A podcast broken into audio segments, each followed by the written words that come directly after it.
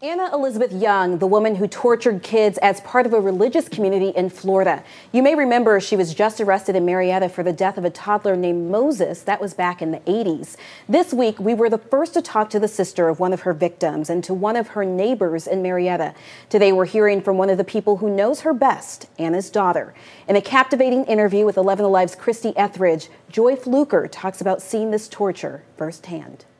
Well, I lived through a lot of it I was down there, so I knew about a lot of this before it came to light. You witnessed it? I witnessed a lot of it, yes.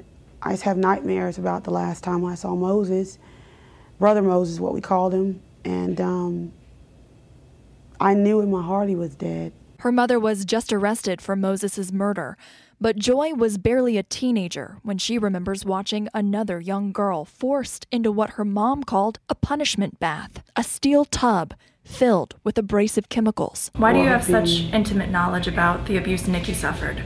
Because I was there for that too. I remember hearing her scream. I remember dressing her wounds. I was made to help. Do you think your mom understands the gravity of what she did? No, she couldn't. If she understood the gravity gravity of it. Um, I don't think she could have lived with herself. She says her mom has mental illness. It runs in the family. Joy says her grandmother was in a mental institution, but her mom never got help. She immersed herself in religion and thought she was doing what was right. It wasn't just children that got beat, adults got beat too, just as equally. It's just that children, because their bodies were frail and smaller, they couldn't, you know, live through it. Joy, how many people do you think your mother has killed, whether on purpose or not? Well, I know for a fact three, um, and it's children.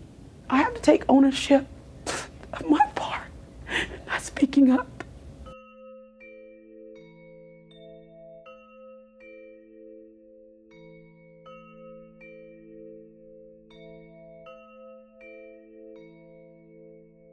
Like you know something, but you don't want to know it.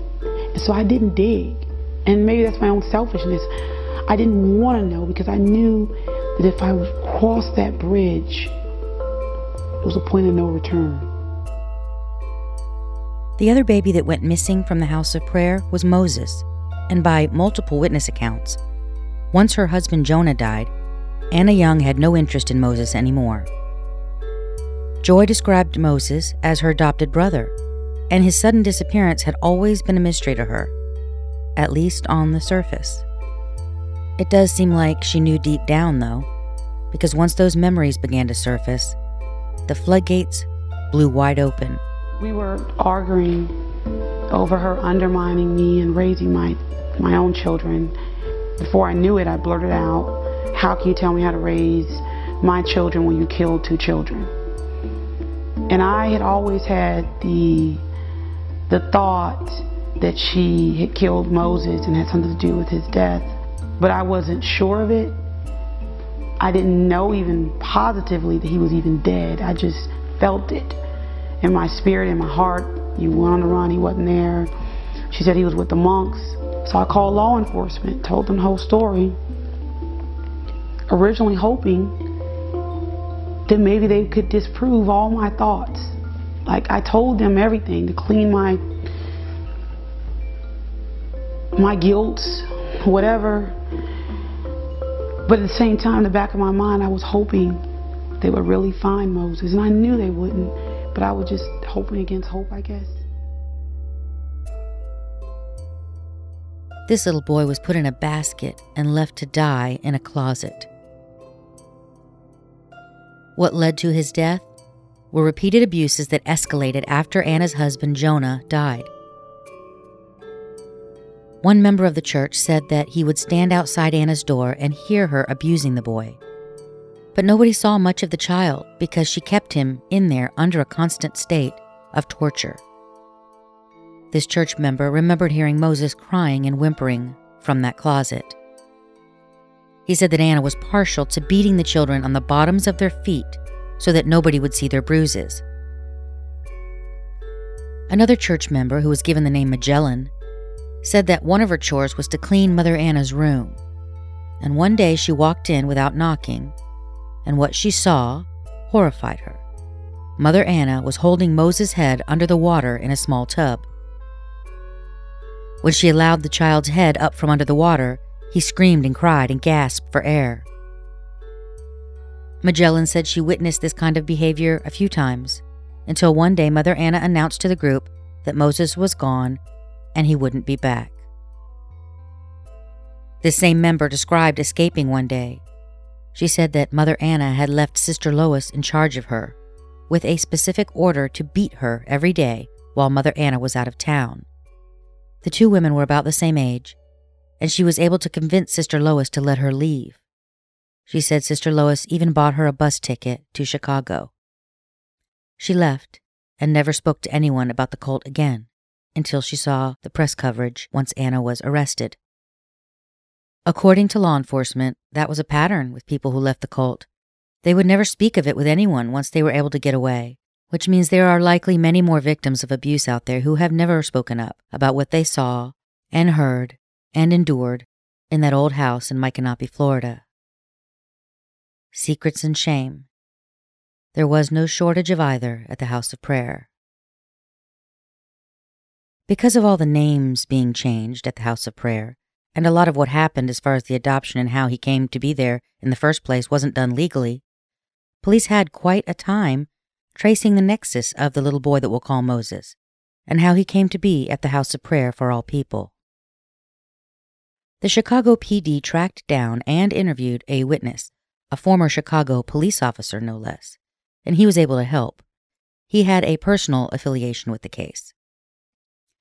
In the late 1980s, his wife began associating with Anna Young, a woman he described as having formed a religious cult type church in Chicago at an address that was only a few houses down from where the Davidsons lived when Kathy went missing.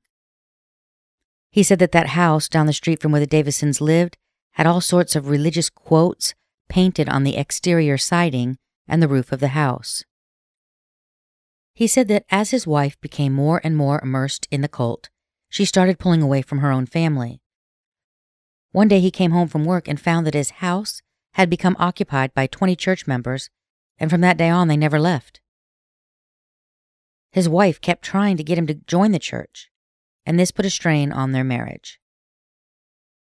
Not long after this, he came home from work one day, and his house was cleaned out. Everything, including his furniture and station wagon, were gone. His wife had taken his son with her, but left their 12 year old daughter. Months would go by before he found out his wife and son were on a church compound in Micanopy, Florida. His daughter was allowed to visit, but around 1990 his wife returned home and they began repairing their marriage. It was after she returned that his wife expressed concerns about a little boy that she had taken with her to the house of prayer to live on the compound with them. The child's name, she said, was Moses. All the man knew about the child was that he was the grandson of a woman that he had known when he lived elsewhere in the area years before.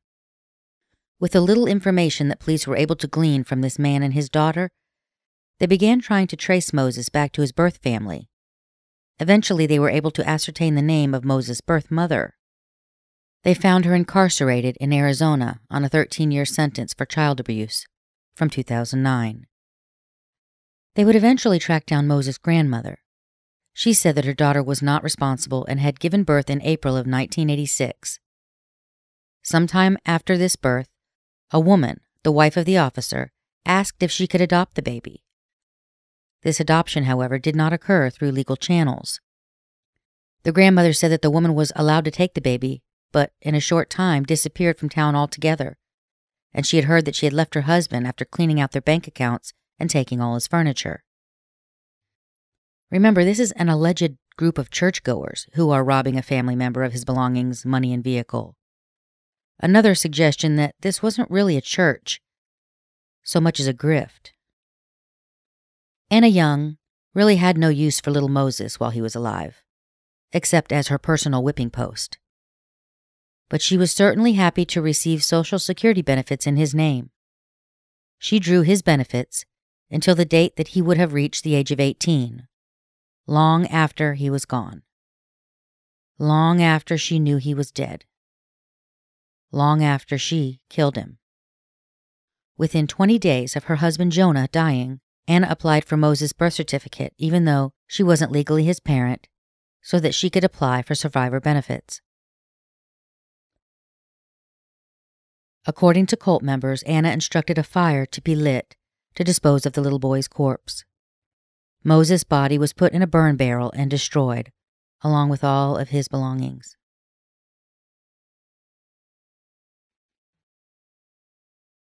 In 1992, when Sister Lois escaped the cult, she began cooperating with police, despite the fact that her brother, Brother Thomas, and her father, Elder Adam, were still there.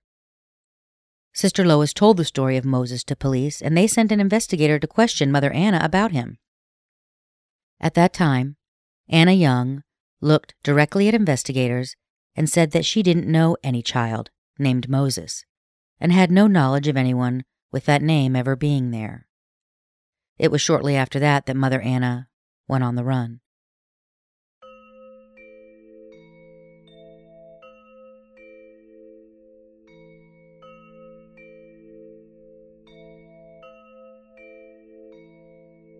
A sister's horror brought to the surface after learning a woman who forced her 12 year old sibling to bathe in chemicals is now accused of killing a toddler in the late 80s. Police say Anna Elizabeth Young ran a religious boarding school in Florida where she tortured children. She was convicted in 2001 for causing that 12 year old girl in the bath to suffer third degree burns. After receiving a tip, investigators now believe she may have abused countless others, with murder charges now filed in the toddler's case. With warrants out for her arrest, Young was taken into custody late last week at a Marietta home adorned with religious signs. Tonight, Faith Abubey shares the exclusive interview with the sister of the girl who was burned, describing the terror that continues to haunt this family.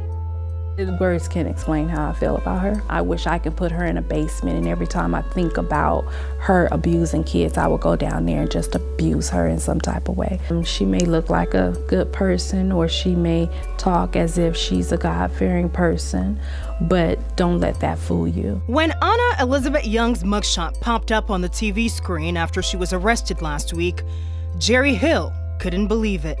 I kind of got weak at the knees. My heart started beating real fast. Last time Jerry and her family saw this face, Young was headed to prison for the pain and agony she caused Jerry's sister, Nikki. She was a very outgoing person. She was a sweet person. She died two years ago from diabetes. For 25 years, she suffered from scars after Young burned her in a chemical bath. They were just speechless when they saw my sister laying there and had been burnt the way that she was. Jerry says Young had tried to hide it, telling her parents they couldn't visit their daughter in boarding school. My understanding happened a week prior, so Anna tried to treat it herself and give her home treatments and and try and heal the process. But I guess when it didn't heal and it wasn't getting any better, then that's when she con- that's when she just had to let my mom know what happened because of her burns being so severe, she had to learn how to walk again.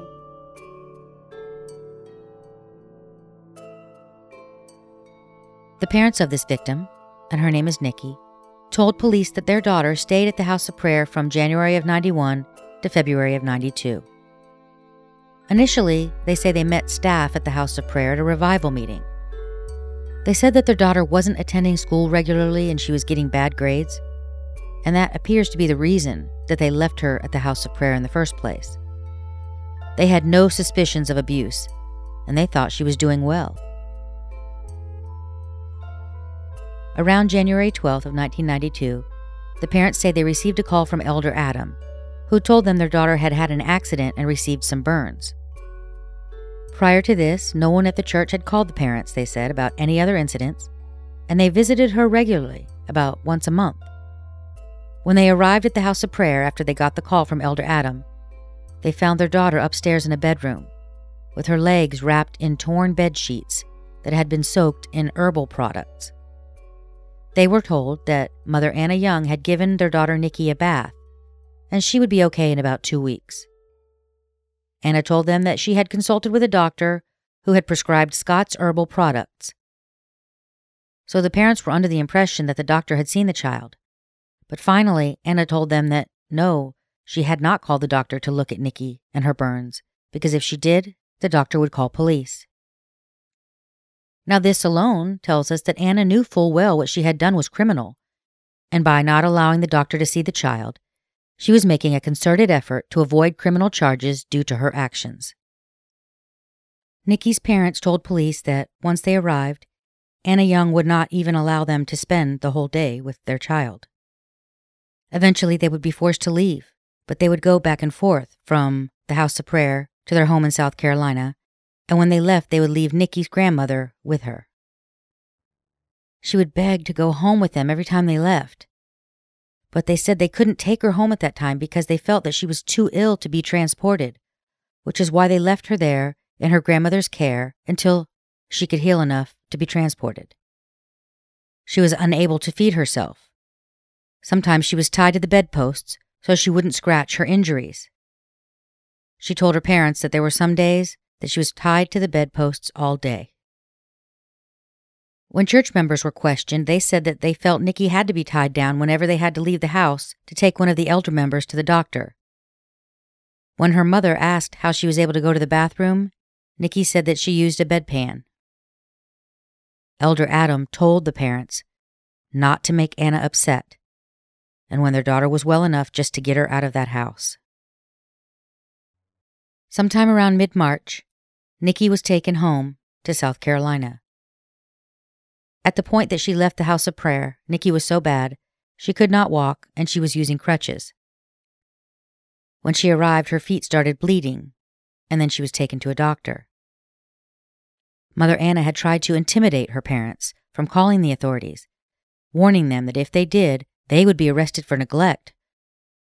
Once she got safely back home, she opened up to her parents and told them about being hit with a stick as punishment while at the house of prayer. It was then that Nikki's parents finally relented and they called law enforcement.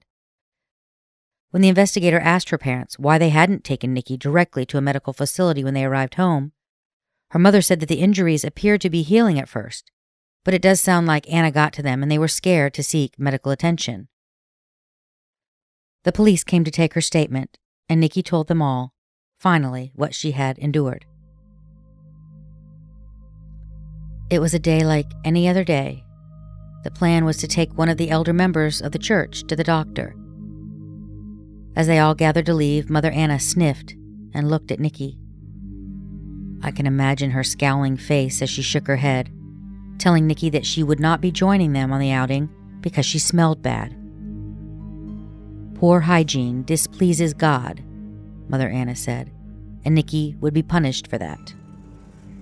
The girl was locked in Brother Thomas's cabin on the property while they were gone, which was essentially a shed-like outbuilding. When the group returned, Nikki was taken into the bathroom in the main house. Five buckets of hot water had been prepared to place in an oblong metal tub. Nikki watched Mother Anna dump about half a box of Ultra Tide into the water, which Anna had described to police as simply a handful. Police would later deduce that the blue and white powder described by Nikki was actually ultra Tide with bleach. Nikki slowly removed her clothing and tentatively put one foot in and then quickly jumped out. It's too hot, she told them. If Sister Priscilla and I can stand it, you can too, Mother Anna said. And if you don't, I'm getting Brother Timothy. Horrified at the idea of her bringing in a man while she was undressed, Nikki got back in but again jumped back out, begging them to put in more cold water. She couldn't bear the stinging heat. This repeated several more times, with Mother Anna demanding that she get in the tub, and Nikki trying, but unable to withstand the temperature. Eventually, Brother Timothy was summoned by Anna to hold the girl down in the scalding water. Nikki described grabbing for some type of clothing to cover her chest. Let go of me, Nikki screamed at Brother Timothy, Nikki wasn't sure who, but someone grabbed a stick and smacked her hand with it. It took both Sister Priscilla and Brother Timothy to hold Nikki below the scalding water as Mother Anna scrubbed her body. Look at her foot, Sister Priscilla said, getting Anna's attention. The skin was peeling off. They pulled Nikki out of the water and showered her off with cold water. Bumps were rising all over her legs. Nikki got dizzy and she fell. Her private area was burning and it hurt really badly. To that, Mother Anna said, Maybe it'll burn some of the evil out of you. Nikki tried to eat an orange and then get some sleep, but she remembers being awakened in the night and moved from the bed to the floor because her blisters were bursting and soiling the bed that she had been sharing with another church member. God forbid someone else should be discomforted by the bodily discharges of a girl who had just been tortured. The next day, creams were mixed and applied to Nikki's legs and thighs. It was at this point that Mother Anna had to remove Nikki's toenails. She was moved to the couch after that. It was around this time that her parents were called, but Mother Anna told them not to come. Is something wrong? They had asked. Mother Anna's response Satan is always busy. God, you know what? That pisses me off. When people use God or Satan or any other thing as an excuse for their own actions. Because if there was anything in this scenario that resembled a devil, it was the woman scrubbing a child who was being held in a cauldron of steaming, hot bleach water. That sure sounds a lot like something the devil himself would do.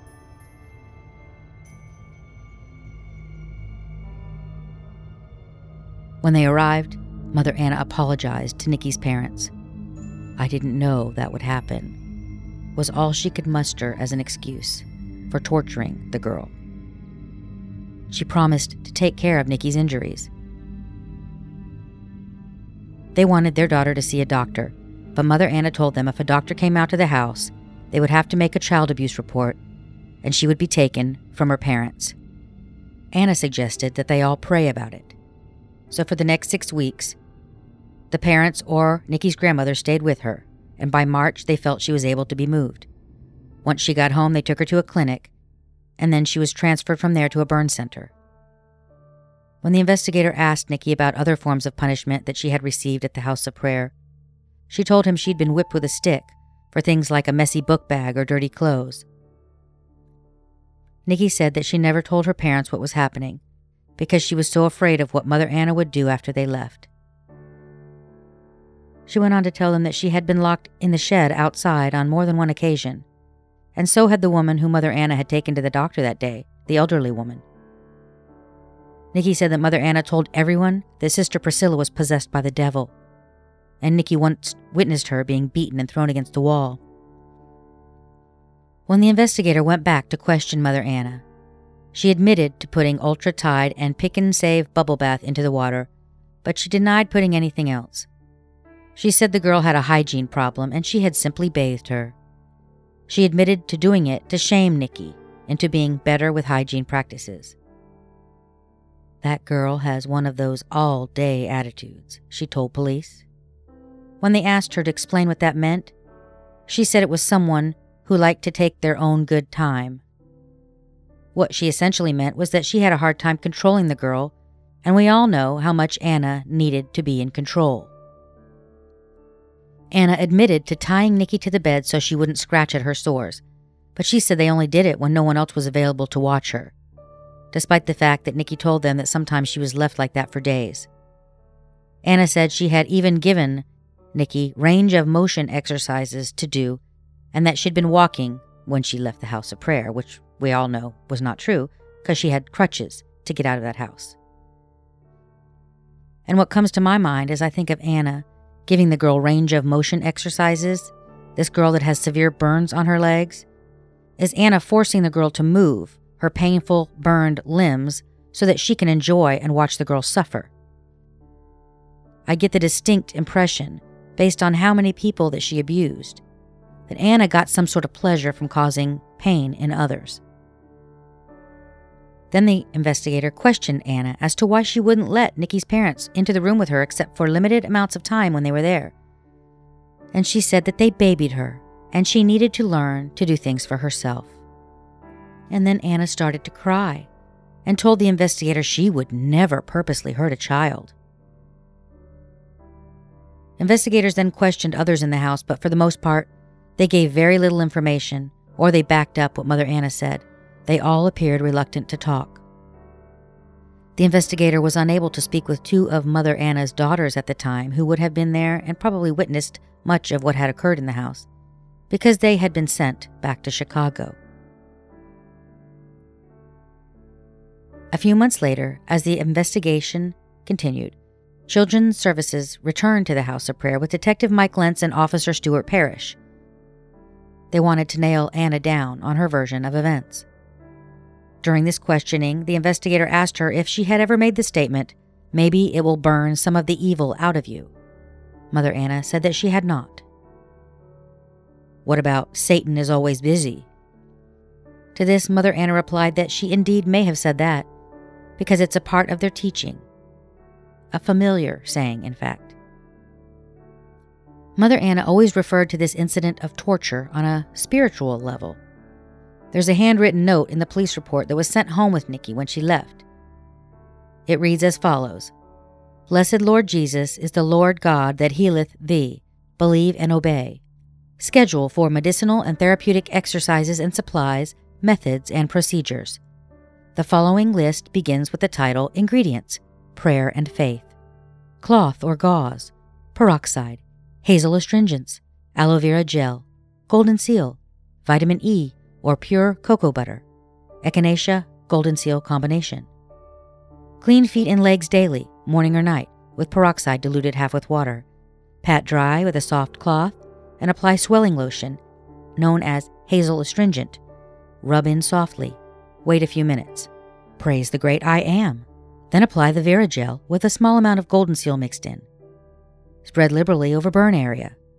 Sprinkle golden seal all over and wrap with a wet cloth or gauze and hazel astringent. Wet well and then wrap. After first wrapping, repeat again with dry wrap until the area is covered with dry cloth. Repeat the same procedure with the second leg. Oil the rest of the healed burned area with vitamin E or pure cocoa butter. Give tonic in the morning and evening of 1 teaspoon golden seal stirred in 1 cup of hot water. Take twice daily with 1 capsule of vitamin E and one capsule of echinacea golden seal combination. Great is our Lord. Exercise legs by walks, lifts, and kickouts every two hours until patient feels she has done enough. Stimulation is necessary to decrease any susceptibility of infection or diseases, stiffness or soreness. Praise blessed Lord Jesus, from whom all healing flow. And it's signed Mother Anna Elizabeth Jonah Young. Anna Young was charged with aggravated child abuse, a second degree felony in the state of Florida. A warrant for her arrest was issued, but she absconded from the state. Florida was prepared to extradite her if they could find her, and local law enforcement entities in Georgia, Louisiana, North Carolina, and Illinois were asked to assist because numbers in those states came up during telephone log searches. But at that point, Mother Anna was on the lam.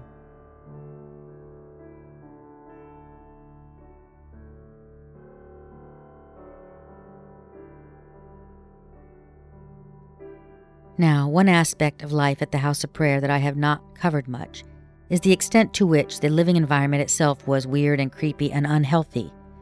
And that is setting aside all of the abuse for just a moment.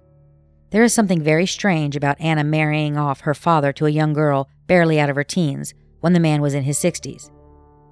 Anna also ordered the mother of baby Luke to marry brother Thomas, but her motive here was purely self serving. Anna had been repeatedly beating this child to the point that he was now gravely ill, and her way to get rid of that child before he died, and they ended up with another baby K situation on their hands where the authorities were alerted, was to order Elder Adam and the baby's mother to take him to Puerto Rico and abandon him. Her justification for this was that the child was half Puerto Rican and he would not look like he belonged to the couple. It's not quite clear to me why she sent Elder Adam instead of his son, Brother Thomas, to do the dirty deed, particularly if the latter was the one who would be marrying the mother of this child, but it might be due to the fact that Anna used Brother Thomas as one of her enforcers around the house of prayer. He's noted as being someone who would do some of the beating of the other cult members for Anna. Another weird, creepy aspect is how she separated the males from the females, not allowing them to interact.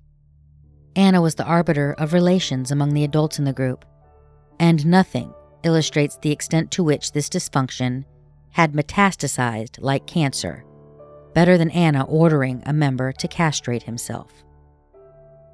Yes, you heard that right. I said castrate himself. According to multiple members of the House of Prayer, this member had sexual relations with another member, and when Anna got wind of it, she ordered him castrated. To justify this order, she quoted the Bible If your hand offends God, then cut it off. If your eye does, pluck it out. Well, if Anna truly believed in that Bible verse, she would have no eyes or hands at this point. But even more telling as to the depths of this depravity and control is the fact that he actually did it. Now ask yourself if you know even one man who would cut off his own penis under any circumstances shy of being hopped up on bath salts, and that will give you the answer to how brainwashed these poor people were.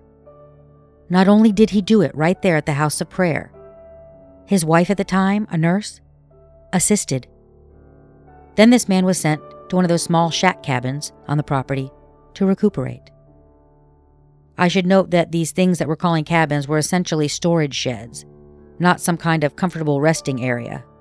They were bare bones, no AC or running water, just a bed. Eventually, this man's condition deteriorated so much so that he was forced to seek treatment from a medical professional. He did this out of town to avoid word getting out about the injury and further raising red flags that pointed to suspicious activity at the house of prayer. I want you to think about it. Think about that house and what was going on.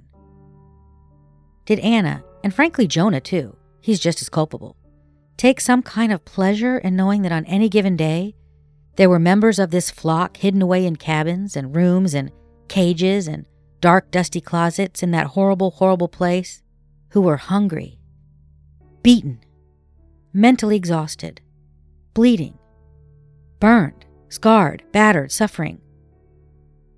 Did Anna pause just outside their closed bedroom doors and listen to the muffled sounds of their agony? Did she like it? Was there, is there, something in her that feeds off the pain of others? And part of her MO was pulling other people into her deranged actions, manipulating members of the group into beating one another, children beating other children, during punishments that occurred while an entire group looked on. Incidents like having church members strip two females naked and place them in the dog cage together for an entire weekend, and then have these same church members go back and hose them off when they came out. Pulling other members into the depravity so they were complicit, which would eventually play on their guilt when they wanted to leave. It was something she could hold over them. And what about her husband, Jonah? Formerly Robert Davidson, she had killed his own flesh and blood. He helped cover it up, and then he stood back and watched as the same behavior and abuse and results repeated over and over and over again. And Robert Davidson, aka Jonah Young, did nothing to stop it. Not only that, but he participated. And what about the mothers whose children were abused while at this cult, who did nothing when their children were abused? They were there, but they'd been so manipulated so taught that Mother Anna's word was God's word, that they lived every day in fear of doing anything that might upset her. Anna was described as being completely unpredictable and moody. She could be kind and loving one moment and incredibly cruel the next for no apparent reason. Did she have some sort of undiagnosed personality disorder? Which, by the way, would certainly not excuse or even explain the abuse she meted out, because she knew exactly what she was doing. She chose her victims selectively she knowingly changed not only her name, but everyone else in the church. She didn't treat her own natural children like the children she abused and killed. To this day, they all allege that they never even saw any abuse. And that's damn near impossible, at least where Kathy's concerned. Also, they're all alive. Sadly, that cannot be said for all of the children from the House of Prayer or her stepchildren. And let's not forget that Anna benefited financially from every one of her victims, spending their money how she saw fit. She sent Brother James away to live with her own relatives to keep the authorities from being able to prosecute his abuse case against her. Can you imagine how scared that kid must have been? This woman killed his sister, and then she sent him to live with her relatives. I mean, he had to be worried that she would come after him and kill him too, right? Everything she did was with malice aforethought, which is defined by a premeditation, a conscious intent to cause harm that includes an evil and depraved state of mind and a glaring lack of concern for the well being of others. This is the mindset of the person who had evaded capture while police continued to collect more evidence and statements.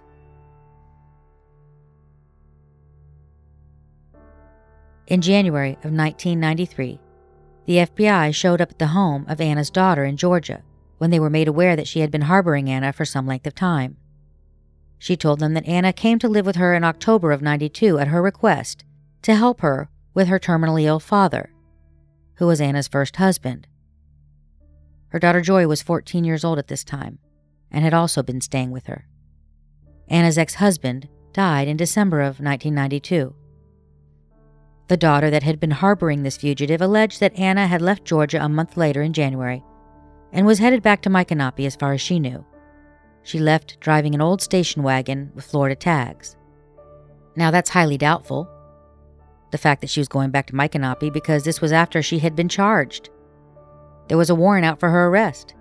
It's more likely that her daughter had been harboring her there knowingly, and she most certainly was not headed back to Micanopy and right into the hands of law enforcement. No, Anna Young was on the run. And years went by as police continued to track her down to no avail. She moved around a lot. She stayed underground with like minded people who would keep her without question. In August of 98, the FBI contacted the Office of Inspector General with the Social Security Administration in Jacksonville, Florida. They were contacted to see if arrangements could be made to hold Anna Young's Social Security check so that she'd have to appear at an office to pick it up. At that time, they could not make those arrangements and said that they did not comply with subpoenas or court orders requesting information on recipients of Social Security benefits. The only information they would give the FBI is Anna's history of name changes with the agency. In 1957, her name was changed from her maiden name, Bobo, to Elizabeth Anna McDuffie, her first marriage. Seven years later, in 1964, she changed it to Anna Rollins, her second marriage. There was no record of it being changed for the third and fourth husbands, but in 1981 she requested it be changed to Anna Elizabeth Davidson. A year later, in 1982, she requested it be changed back to her maiden name, Anna Elizabeth Bobo. A year after that, in 1983, she asked that it be changed to Anna Elizabeth Young, right around the time they arrived at the House of Prayer in Micanopy.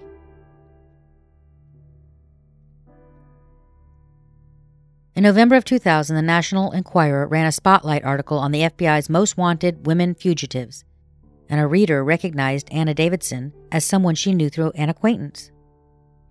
She directed them to where the woman was living, reportedly with a brother and a niece in Alton, Illinois. So, again, more family members harboring the known fugitive. The story noted that the Alton Police Department descended on the house at 11 p.m on November 21, 2000, and they searched the single story home. At first, they were unable to find Anna, but they soon noticed a stairwell leading up to an attic.